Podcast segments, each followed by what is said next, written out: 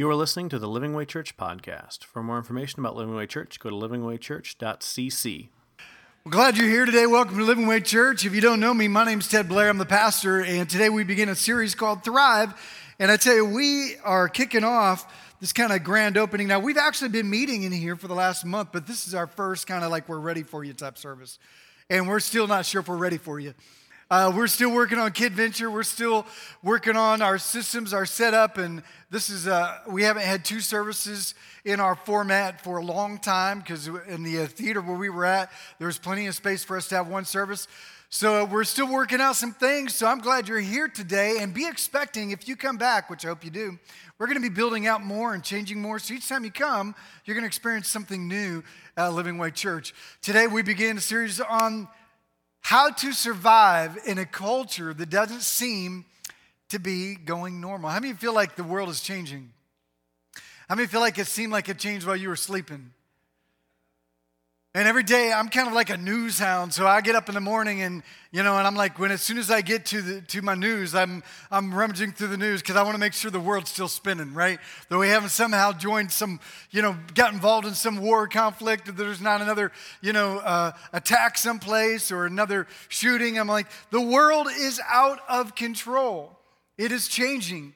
It is changing so fast that, that it's almost for those of us who who are Christians and those of you that are wondering if God is alive or real during this time, it's like it's hard to understand. Is it possible to do more than just survive in a culture that seems to be going crazy? And the answer is yes. You know, some people were asked out on the streets of Dallas what they think about the condition of the world, and this is what they said.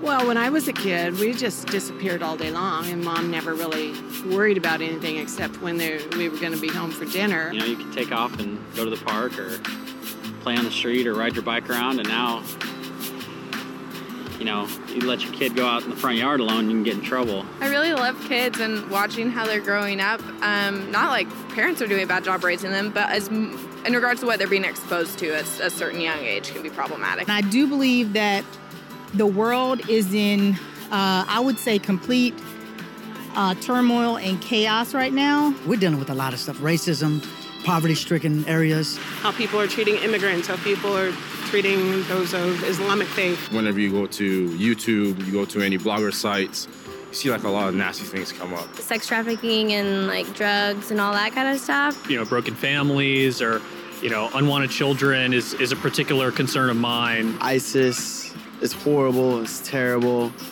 We'll find a way to overcome that, but once you cut off the head of one snake, there's another one waiting to pop out again. The media, I feel like, um, perpetuates uh, perversion. Um, it takes everything out of God's divine order. One of the biggest things is the media. Uh, seems to spin it whatever way is, is good for their their views and not actually what is truth and what is what is good for the country and what is good for everybody. Most people who vote don't know what they're voting for. They're like, yeah, we're Republican, or yeah, we're Dem- you know we're Democrats. You don't know what you're voting for. It's so violent now throughout uh, all communities, not just one anymore.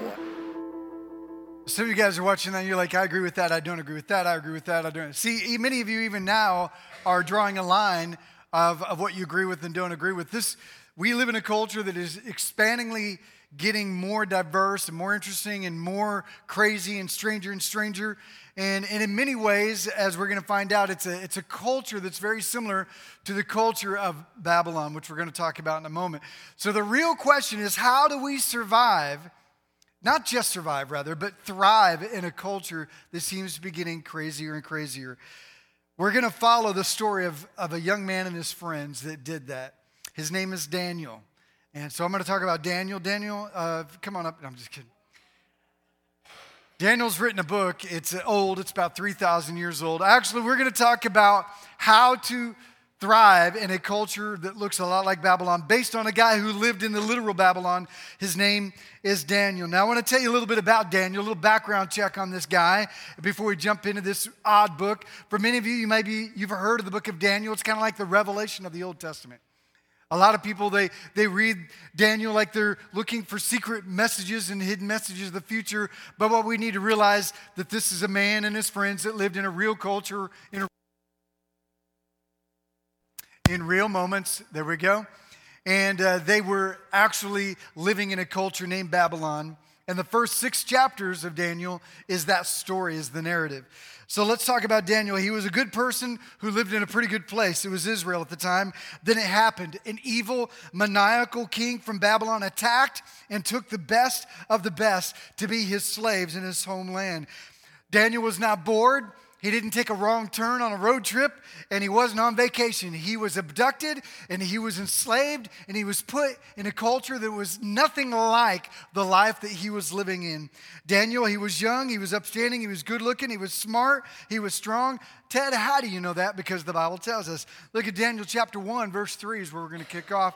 It says this Then the king ordered Ashpenaz, chief of his court officials to bring into the king's service some of the Israelites from the royal family and the nobility. That basically means, he says, when you attack them, I want you to get the best of the best, and these are the requirements. Before you bring them from Israel into my house, into this kingdom, this is what I want you to look for. He says this young men without any physical defect and handsome. I'm out already.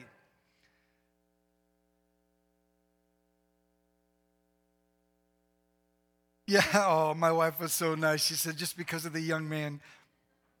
All right, young men without any physical defect and handsome, showing aptitude for every kind of learning, well informed, quick to understand, and qualified to serve in the king's palace. He was to teach them these young men, Daniel and his friends and the other guys, the language and the literature of the Babylonians. So he had to be smart, he had to be good looking, he had to be chiseled, he had to be cut, he had to have that, that perfect, you know, uh, face and hair. He had to be smart. I mean, he had to be able to learn languages fast and learn cultures fast. I mean, Daniel was homecoming king material. He and his friends, man, they played on the football team. Daniel was captain of the football team material. He was a follower of the one true God. But after the attack, he and his friends were rounded up and taken to a foreign land where they never saw their family ever again. They were taken to a place called Babylon. Well, let's talk about Babylon. Anybody ever heard of that word before?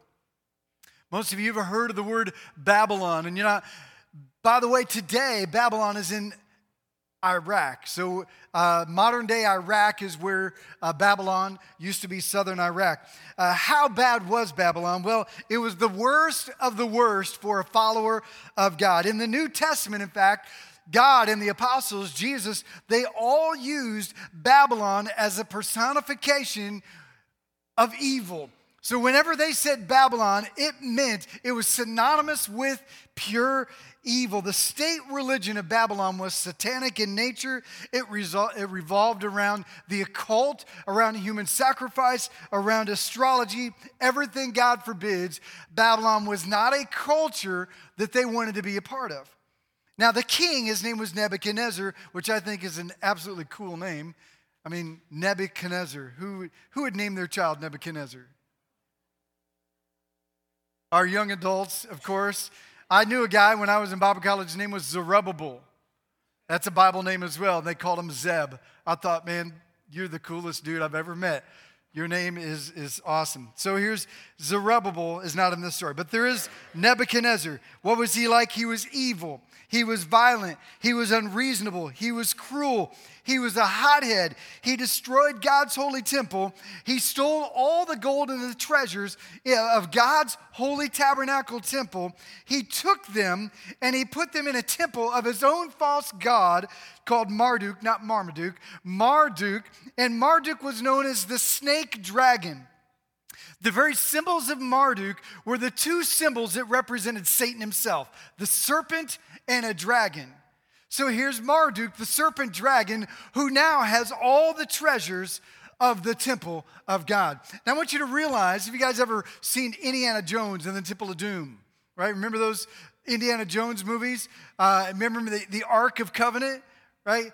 heads up, we don't know where it is. All right, it's not it's not in Ethiopia. We don't know if it's under some in the caves of, under Israel somewhere in under Jerusalem. It was uh, taken away. I will tell you this: the last place it's mentioned in the Bible is right here. When Nebuchadnezzar and his men come and destroy the temple of God and take all the treasures away and put them in the temples of false gods, that's the last mention of the Ark of Covenant. We never see it or hear from it ever again in the entire Bible until John mentions it in Revelation as being in heaven. Now, there's, we don't know if Nebuchadnezzar took it, but we know that he destroyed the temple and took its treasures. This is significant. He was not a good person, he was an evil person. He built statues of himself and forced people to bow down and worship him. He was so unreasonable that as a king, he killed people who could not tell him what he was thinking. Now, no matter what you think about our politicians, I don't think any of them has done that, that we are aware of. Not only was he abducted and changed uh, or taken and put into a new culture, but his identity was robbed from him. He was abducted and his name was changed to a pagan name. His name is Daniel, which means, check this out, his name means God is my judge. That's what Daniel means. God is my judge. That means I understand who God is, I understand my place in that relationship, and God is the one who I surrender my life to. So basically, God is my judge is a great declaration of the honor and glory of God. He was abducted and his name was changed to Beth to Belshazzar. That name means Baal's prince. Baal is another word for what we know as Satan today. Imagine your name is Christian and you're kidnapped, and your name Christian was changed to son of Satan. This is exactly what Daniel was in. Here's a man who loved God, followed God, loved his family, loved his culture, man was a servant of God, abducted, dragged off into an occultic culture his name was changed from God is my judge to Satan's prince. Daniel and his friends were followers of the one true God. They were forced also to learn the occult and to learn the dark practices of a wicked occultic religion. Imagine you're in Kid Venture. We got kids in Kid Venture or Wednesday nights in Youth One, and they're worshiping Jesus and they're just back there learning about Jesus. They got the flannel graph going. We're going old school in Kid Venture. They got the flannel graph going, and all of a sudden somebody breaks in, steals all our kids, takes them off to a foreign land, and today they're learning about Jesus, but tomorrow they're learning and practicing and forced to memorize and recite back the practices of the occult and Satanism. This is exactly what was happening to Daniel and his friends. And to make it worse, Daniel says, the book of Daniel says that Daniel and his friends were made eunuchs.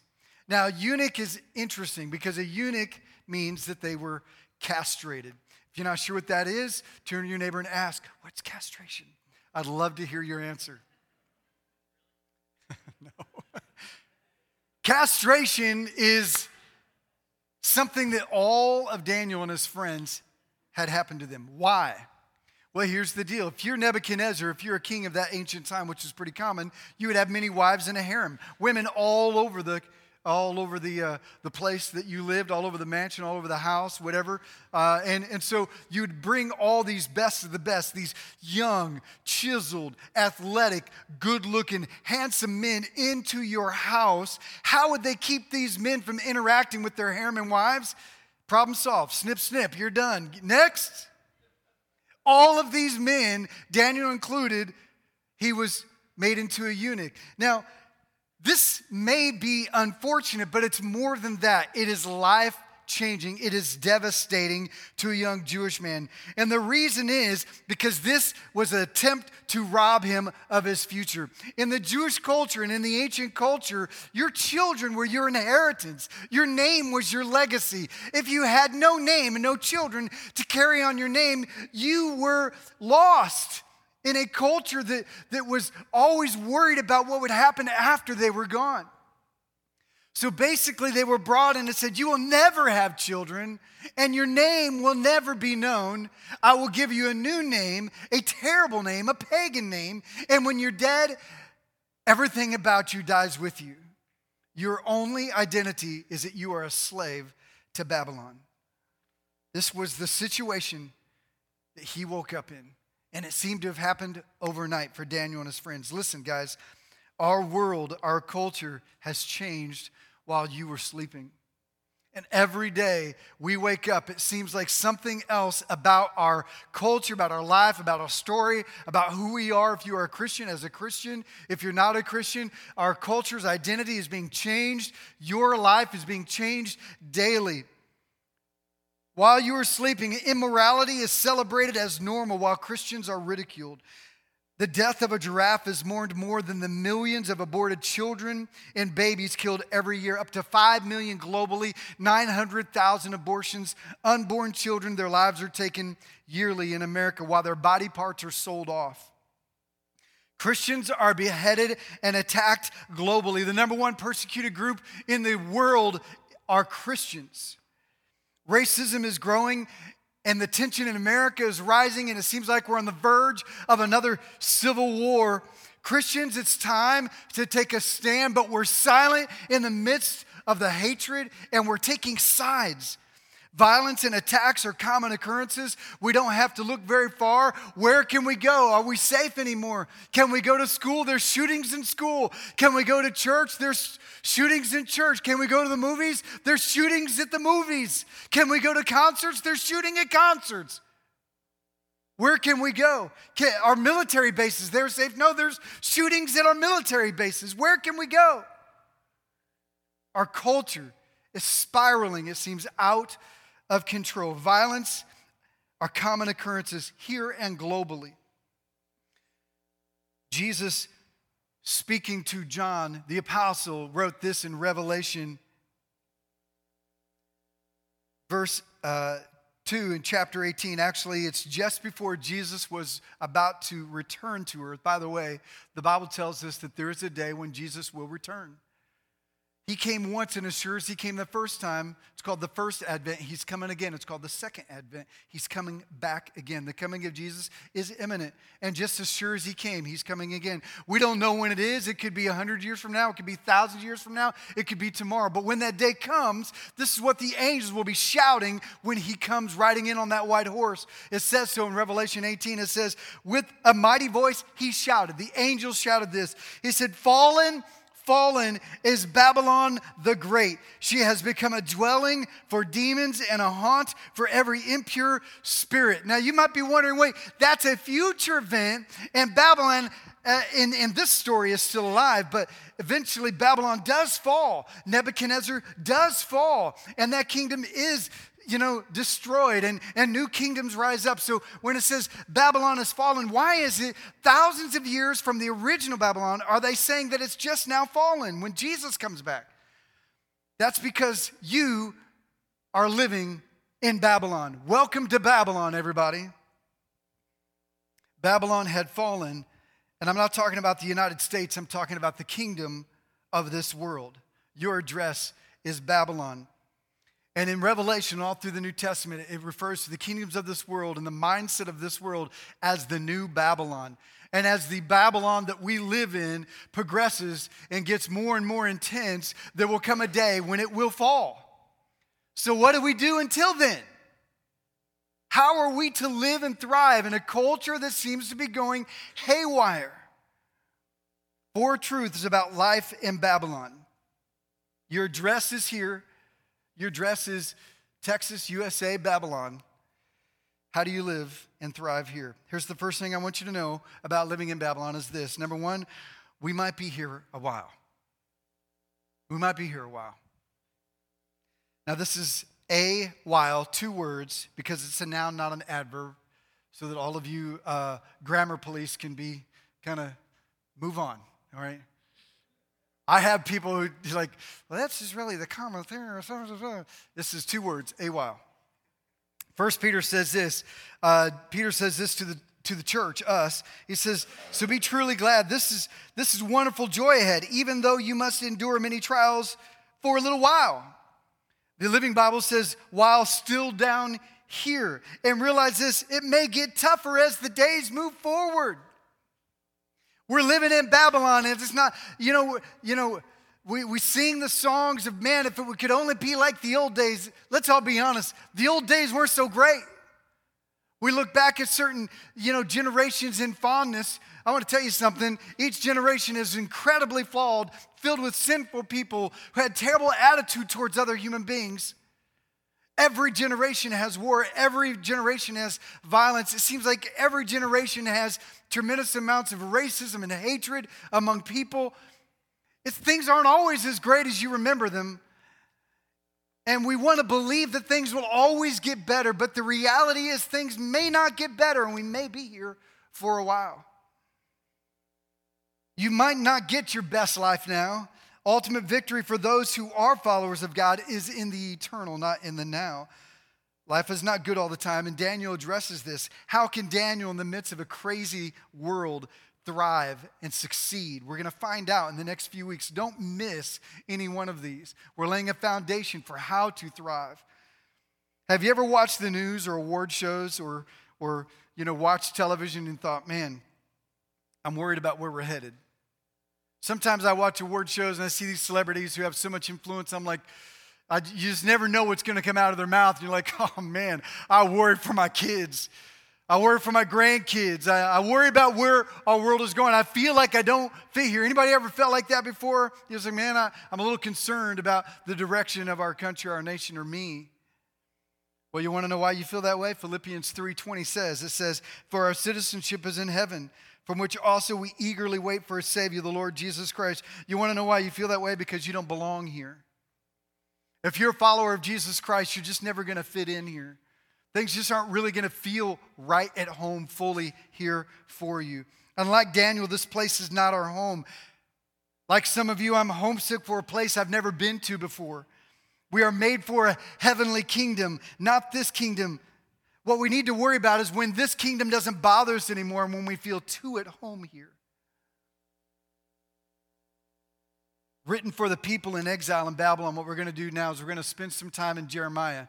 Even though Jeremiah is a, he's a contemporary of Daniel. Uh, basically, Jeremiah was a prophet in Israel when all these Daniel and his friends and all these other captives were in Babylon. And Dan, uh, Daniel's in Babylon, and Jeremiah is writing to them. He's hearing from God God, I'm looking around, and all these wives, their husbands were taken. I'm looking around, and all their sons have been abducted. I'm looking around, and our, our crops are failing. Our workforce is dying. Our temple has been destroyed. God, are you there? Our homes have been uh, burned down. God, we're left destitute. God, how can you help us? Jeremiah is seeking God's face, and God speaks to Jeremiah and says, I want you to write a letter, and I want you to send a courier to Daniel and the boys back in Babylon. And this is what Jeremiah says in Jeremiah 29. It says, This is what the Lord says. He says, When 70 years are completed for Babylon, I will come to you and fulfill my good promise to bring you back to this place. Now, how long? He says this. Daniel goes, Hey, Daniel, got a message from Jeremiah. Yeah, what to say? What to say? He just heard from God, and here's the latest word. Da da da, gotta, gotta, gotta, gotta. And, and I'll see you in 70 years. What? He's reading this and he says, Man, the Lord says, I'm coming for you in 70 years. You know what that means? That means every one of those boys, Daniel included, is going to die in Babylon. They're never going to see their family again. They're never going to see their siblings again. They're never going to see their home, their homeland. They're never going to worship in the temple of God again, ever. God says, I'm coming in 70 years. The next verse you probably put on your Instagram page. We love it. It's probably written in a cool font, maybe on a mug, on a sticker. And it says this I've written it in hundreds of graduation Bibles. The very next verse says, For I know the plans I have for you, declares the Lord. Plans to prosper you and not to harm you, plans to give you a hope and a future. Then you will call on me and come and pray to me, and I will listen to you. You will seek me and find me when you seek me with all your heart. We're like, man, I love that verse. That's awesome. That's awesome. And then we got to remember that verse 10 says, In 70 years. If you seek my face, I'll see you in 70 years. If you're faithful, if you just say humble, if you, yeah, I've got great plans for you that begin in 70 years. He says, if you seek me, you will find me with all your heart. I will be found by you in 70 years, declares the Lord. And will bring you back from captivity in 70 years. I will gather you from all the nations in the places where I banished you in 70 years, declares the Lord, and will bring you back to the place from which I carried you into exile. Great. When? 70 years. Guys, we're in Babylon. Settle in. it may be a while. So we know Daniel reads this. He's not just going, man, what's going on? When's this going to happen? When's this going to change? We know he read it because in Daniel 9, verse 2, it says this during the first reign, uh, first year of his reign, I, Daniel, learned from reading the word of the Lord as revealed to Jeremiah the prophet that Jerusalem must lie desolate for 70 years. So I turned to the Lord God and pleaded with him in prayer and fasting. If you read Daniel 9, the whole rest of that chapter is Daniel declaring a praise and worship and prayer time for God, saying, God, I know that you're good, you're faithful, and I'm going to be here for the rest of my life. I know this isn't my home, but I'm going to make it my home. And I know you're just and I know you're good. And you know why he was thankful? Because he knew it wasn't going to last forever. He knew that a day would come, but he may not see it. Knowing 70 years, Daniel was encouraged. Even though he says, I won't see it, God, he says, give me the strength to live in it. So for 70 years, he lived where God was mocked and the followers of God were persecuted. For 70 years, he lived where he was forced to learn and accept a culture that he did not believe in. For 70 years, he lived in a place where the leadership was vile, volatile, and explosive. For 70 years, he lived in a place where he did not belong. His entire lifetime, he lived in a place he never felt at home in. So here's the question What do we do while we are in a place that we do not belong? So many of you are, are followers of God. Some of you are looking into this whole idea of being a Christian. And, and for most of us here, we would all accept that our world is changing. And some of you, for, for the better, maybe in some ways, in technology and advancements. But in many ways, it's also changing for the worse. And we see it if we're honest. And many of us, we know that, that, that maybe this isn't all there is. And so the question is, what do we do while we are in a place that we do not belong? Well, Jeremiah tells them what to do in Jeremiah 29, the same chapter, just verses before he said, In 70 years you'll see God come get you. He says this in verse 4. He says, This is what the Lord of heaven, heaven's armies, the God of Israel, says to all the captives he has exiled to Babylon from Jerusalem. This is what you should do, and it's not what you'd expect. He says, Buy everything you can, put it in a storm shelter, get water and ammo, and be ready. He doesn't say that. He says, Move out to the country in an RV, go off the grid. He doesn't say that. He says, Never have any children because the world will only get worse don't want that for them. No, he, he says what we don't expect. He says, Guys, you're in exile. You're going to be there your whole life. Here's what I want you to do build homes and plan to stay. He says, Plant gardens, eat the food they produce, marry, have children, then see them grow up. And he says, Then find spouses for them. And not only will you see them get married, but you're going to see their kids. And he says, so that they may have many grandchildren. He says, multiply. Do not dwindle away, increase, don't decrease. He says, and work for the peace and prosperity of the city where I sent you. He says, man, he's talking about Babylon. He said, make Babylon great. Work so that Babylon succeeds, that it excels, that it is successful. He says, pray to the Lord for it, for Babylon. Pray to God for Babylon. Bless it. For its welfare will determine your welfare. If it's blessed, then you will be blessed. This is not the answer we expect. What do we do while we're in Babylon? Number two, what, this is what you should do make the best of it. Make the best of it. Get a job, work hard, raise a family, put pictures on the wall, have children, make a life, honor God, be a good grandparent. Build up the community. Be an example in your neighborhood. Make it better. Be a peacemaker. It's not our home, but make it home for a while. I love that word. He says, build homes and plan to stay. Don't try to get out of here and isolate yourself. God put you in Babylon for a reason. He says, Daniel, don't forget, you might be in a place that you don't want to be, but I've got the power to help you to thrive in a place that does not honor me. And he says, Listen, Daniel, tell your friends, tell everybody to settle in. The same principles found in the New Testament. 1 Peter chapter 2 says, Dear friends, I warn you as temporary residents and foreigners. That means if you're a Christian, uh, you're here on temporary visa, you're just passing through, you're a foreigner. He says, Keep away from worldly desires that wage war against your very souls. Be careful to live properly among your unbelieving neighbors. Then, even if they accuse you of doing wrong, they will see your honorable behavior and they will give honor to God when He judges the world. Why would they give honor to God when Jesus comes back? Because of your honorable behavior, they have met Jesus as their Lord and Savior. You see, our life is intimately and directly connected to the ability of, of God to move and work in our neighborhoods. I want you to write this down. It is possible for a Christian to live and thrive in a culture that is not God honoring. And this is the reality that is beautiful. You'll just embrace this idea. You don't have to be on survival mode anymore. You don't have to be defensive. You don't have to be like ready for the attack. Man, get out there, stand strong, and thrive in a culture that is not honoring God. God can, can raise you up and do great, mighty things in you. Where there's darkness, the light shines that much even more. Romans 8:31 said, If God is for you, who can be against you?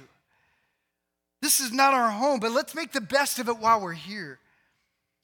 Some say, well, I, I just want to move to the country and get away from everything. I don't like the way things are going. I've talked to some young adults who I'm not having kids in a world like this. Listen, the same God who saved you can take care of you, can take care of your children, and can take care of your grandchildren, and you can thrive.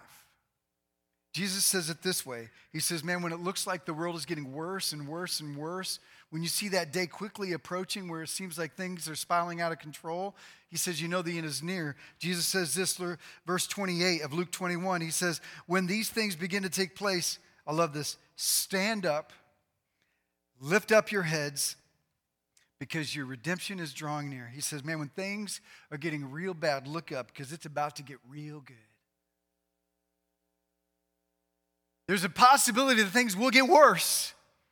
But it's a great reminder that we are only temporary residents here and there's a greater day coming. So until that day, stand strong, lift up your head, worship God, knowing that He is for you and with you and can help you to thrive in a culture where it seems like you're going to be here for a long time. Second thing I want you to know not only do you not lose hope, because you're going to be here for a while, but number three is that we live what is right even when the world is doing wrong. See, Daniel was plucked out of a good place and he was plunged into an evil place. He was taken out of a culture that was kind of the, the holy bubble of his day, right? It was his whole community were, were all Israelites. They were all followers of God. They had a national religion, all right? And they worshiped one true God as a community the best that they could. Many of them failed at it, but it was a community that honored and sought to honor God. He was plucked out of that and plunged into an evil culture where he was the minority in a culture that hated and discouraged any kind of relationship with the one true God. Now, the question is how did he know it was evil, not just different from what he knew? I mean, if he grew up in church and he grew up, you know, in a Christian family, and all of a sudden he, he steps out of the house at 18 and he's going to college or he's going to the world, man, and there's like all these different things going on, or, or he hits high school or she hits high school, and like, man, exposed to all this changing culture, how did Daniel know that it wasn't just a different point of view? Because that's what we're told. It's just, you know, you're, you're just a believer, that's your background, that's, your, that's a Christian view, but the world is bigger than that. And they're true, they're right. But how did Daniel know that it was evil, not just someone's different point of view? Here's how Daniel knew what pleased God. He knew what sin was because he knew what God desired. How do we know what is right and wrong? How do we determine in a culture that is haywire what is a right choice and a wrong choice. Let me try to illustrate it with this very poor illustration. Imagine Jesus came to Texas in the flesh, okay? And he comes to Sean Denny's house. He says, he says, hey, what's up, right? And Dan, Sean's like, yeah, Jesus, thank you, man. You saved my soul. What are you doing here? He goes, all right, here's what I want you to do, Sean. I want you to go buy a truck, not your truck. I want you to buy a new truck and I want you to bring it back and we're going to go and travel Texas and help people and tell the world about who I am. Are you ready? Yes, I'm ready. Sean says, What do you want me to do? I want you to go and I want you to go buy a Ford truck. So Sean says, I'm on it, Jesus. And he goes and he comes back, but what he comes back with is a Dodge. And he comes back with a Dodge. He says, But Jesus, it's an extended cab. And the bed is extended bed. And it, it's diesel. It's more efficient. It's, man, you can, it's, man, it can carry more. It's stronger. It's better. And they didn't have black in the Fords. They were out. So, Jesus, here's the Ford. Let's go. Now, did Sean do the right thing? Why? Because Jesus wants a Ford. For the sake of argument for this, for this illustration, he should have known that a Dodge, no matter what the deal or the perspective or his opinion or the opportunity, he should have known that the Dodge was not what Jesus wanted because Jesus wanted a Ford. You kind of see where I'm going. You see, there's clarity in our choices when we know what God desires. When we know what God desires for us and for our life, there's clarity on what is right and what is wrong. When I worked at Texas Credit Union, I handled money and we had to identify counterfeit bills. Anybody ever work at a bank or an institution? I know Sean did, you got this.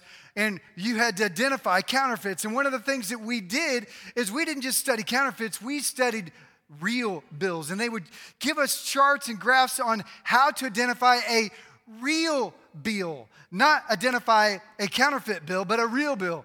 And so the idea is that if you can know the clarity of what is really desired, then you have clarity on what is false. If we know the details of what is right, we can tell what is wrong. We need to know what God wants, not our feelings, not our opinions, not our perspectives, not culture's sway. And this is important. While in Babylon, it is vital that we remain, know, and understand God's will for our life as found in the Bible. Culture is changing, God's word is not. Paul says it this way in Romans 12, verses 1 and 2. Many of you, this is your favorite verse. It says, Therefore, I urge you, brothers and sisters, I plead with you, I beg you, I pray that you will, brothers and sisters, in view of God's mercy, in view of what God has done for us, to offer your bodies as a living sacrifice. That means God doesn't just want your heart, doesn't just want your soul, doesn't just want your mind. He does want all that, but He wants your bodies too. He wants your actions, your lifestyle.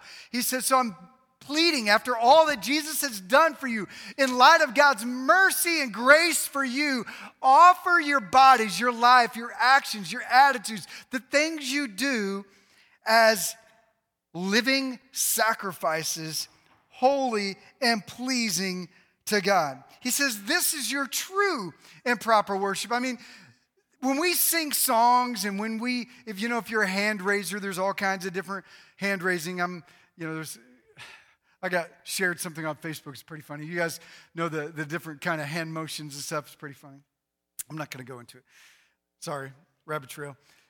You know, when we sing and we worship, you know, we're, that's just an expression of our worship. Paul says our true and proper worship is our life. It's how we live Monday through Saturday. He says this do not conform to the pattern of this world. That means don't do what everybody else is doing. Don't think the way that everybody else thinks.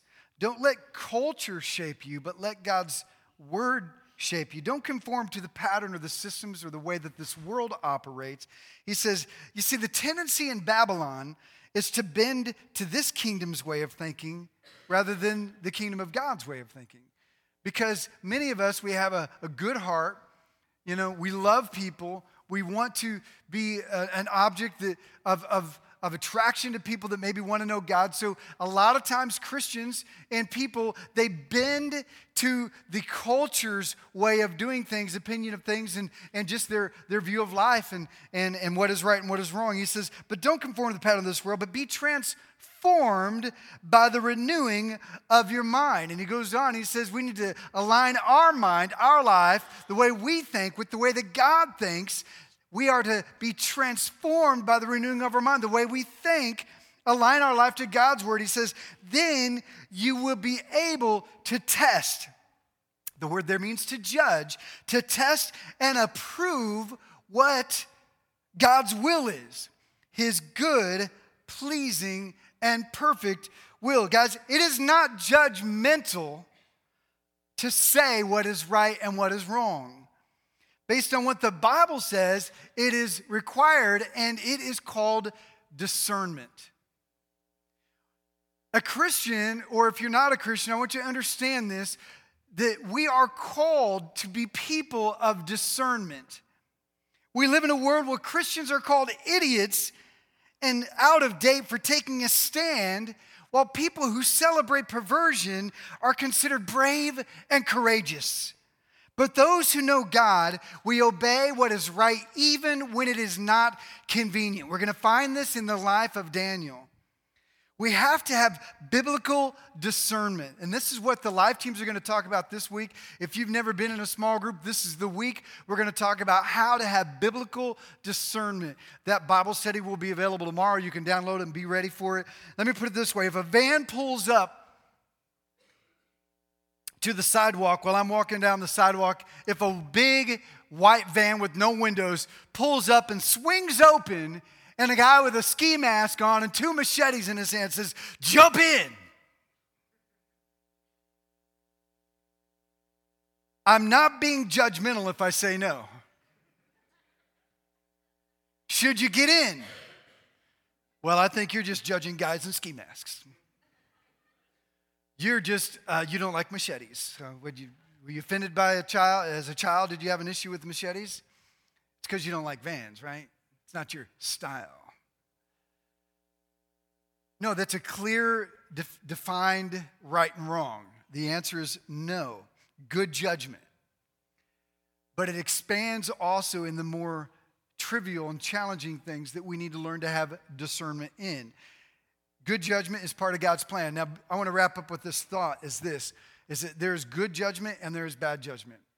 And there is extremes on both ends that are that are unhealthy. So I want to give you real quick and again, we're going to talk about this in the small groups. You can download the Bible study. You can do it on your own if you want, but the small groups are kind of where it really really comes to life is this. Two extremes in judging. When we accept the sin and celebrate them. Isaiah 5:20 says, "Woe to those who call evil good and good evil, who put darkness for light and light for darkness." We see it every day. Sin is celebrated as a choice. And a desire to be supportive and loving of somebody, we, we accept their choice and then we celebrate them as a person. That's an extreme that is unhealthy. We should never, as a Christian, Daniel never, you're going to find this, Daniel lived in a completely perverse culture. But I tell you what, he never did. He never attacked or condemned the king. He never belittled or put down the people in that culture. He never attacked TV shows or music entertainers. Daniel, he did not publicly blog about how Nebuchadnezzar was a narcissist. He didn't put on his Facebook or his Instagram how bad it is to live in Babylon and how he wished it could be like the old days in Israel. He never did any of that, but he never celebrated the sin either. He never accepted it as normal either. He never called evil good and the darkness light. Here's another extreme. It's the flip side. It's when we condemn the person and never interact with them. See, a lot of times we're like, well, I'm not, I'm not definitely to celebrate that. I'm just to, you're a sinner, you're a sinner, you're wrong. You know what? That's an unhealthy, ungodly approach to Babylon. Again, Daniel never condemned, attacked. In fact, you know who became Daniel's best friend? Nebuchadnezzar. You're going to find in the story that Nebuchadnezzar, who is not a follower of God, he did later on in the story, we find out how to have an encounter with God. We're going to get that later on. But in the midst of this perversion and this oppression that Nebuchadnezzar put Daniel in, Daniel loved on him, reached out to them, and made a deep concerted effort to be supportive of him, and that even when Nebuchadnezzar had to put judgment on Daniel because he broke the law, even Nebuchadnezzar, an evil man, his heart broke for Daniel. Even though he was trying to kill Daniel, his heart broke for him. You see, oftentimes we have this tendency to, to draw a line in the sand and say, that's wrong, this is right, my way or the highway. Either do things my way or you're not welcome in my life. Guys, listen, this is the challenge of being in Babylon. It is because he allowed those people into his life that God used Daniel to bring three dynamic revivals in Babylon. And Babylon eventually fell. And the kingdom that followed let them all go back home. It's not our job to write anyone off, but there's a chance for everyone. It's not our job to judge the world. 1 Corinthians 5, 9 through 13 talks a little bit about that. And the fourth thing I want you to know is that we will be known by our love, but not always loved back. It would be easy to run for the holy hills to join a gated Christian community, get all our groceries at some Christian grocery store, and only get our school supplies at Mardel. To get in a holy huddle and only use Christian plumbers and Christian electricians and people from our church it would be easy to isolate ourselves at lunch or at work and not be involved in sports because there's too much profanity. People just aren't acting like Christians. Well, you want to know why? Because they're not. How are they ever going to see Christ in you unless you're there?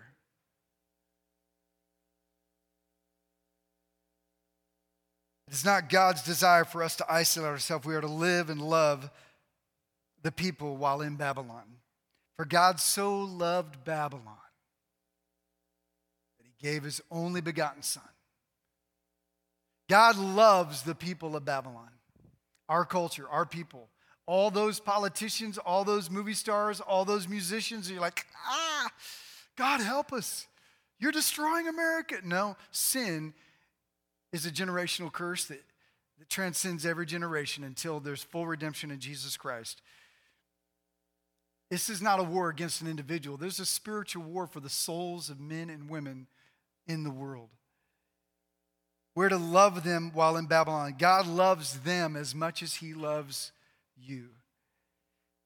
You may be the only Jesus they ever see. The battle for the souls of mankind goes on. Listen, God loves that gang member, He loves the inmate, he loves the drug abuser, the unfaithful spouse. He loves those who struggle with same sex attraction. He loves the crook. He loves the criminal. He loves the liar. And he loves the girl who's looking for love in all the wrong places. And he loves you. He loves you. Jesus, talking to his disciples, says this in John 13 34. He says, A new command I give you love one another as I have loved you. So you must love one another. Not just the easy to love, not just the ones that you like to love, not just the ones that love you back. In fact, Jesus goes on to say, You're to love people and you're to be known for your love, but most likely, he says, they're probably to hate you. But he says, Don't worry about it because they hated me first, so it's all good.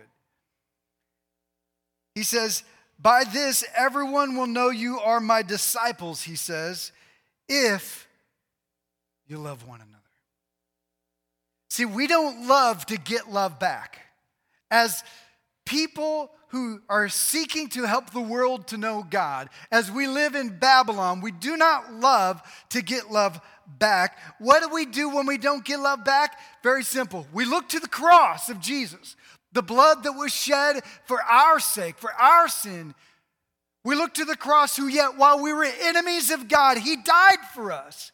And even when we wanted nothing to do with God, God came to us. And when we are not loved back, we look to the cross and we keep on loving. That's what we do. Love does not accept or condone the sin, but it does keep loving.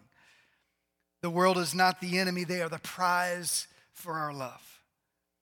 In the next few weeks, over the next few weeks, we're going to learn how to thrive in a culture that is haywire. Guys, listen, today was the foundation, and I want you to know this. This is the big picture. We live in Babylon, and God loves it. Not the culture, not the kingdom, but the people of Babylon.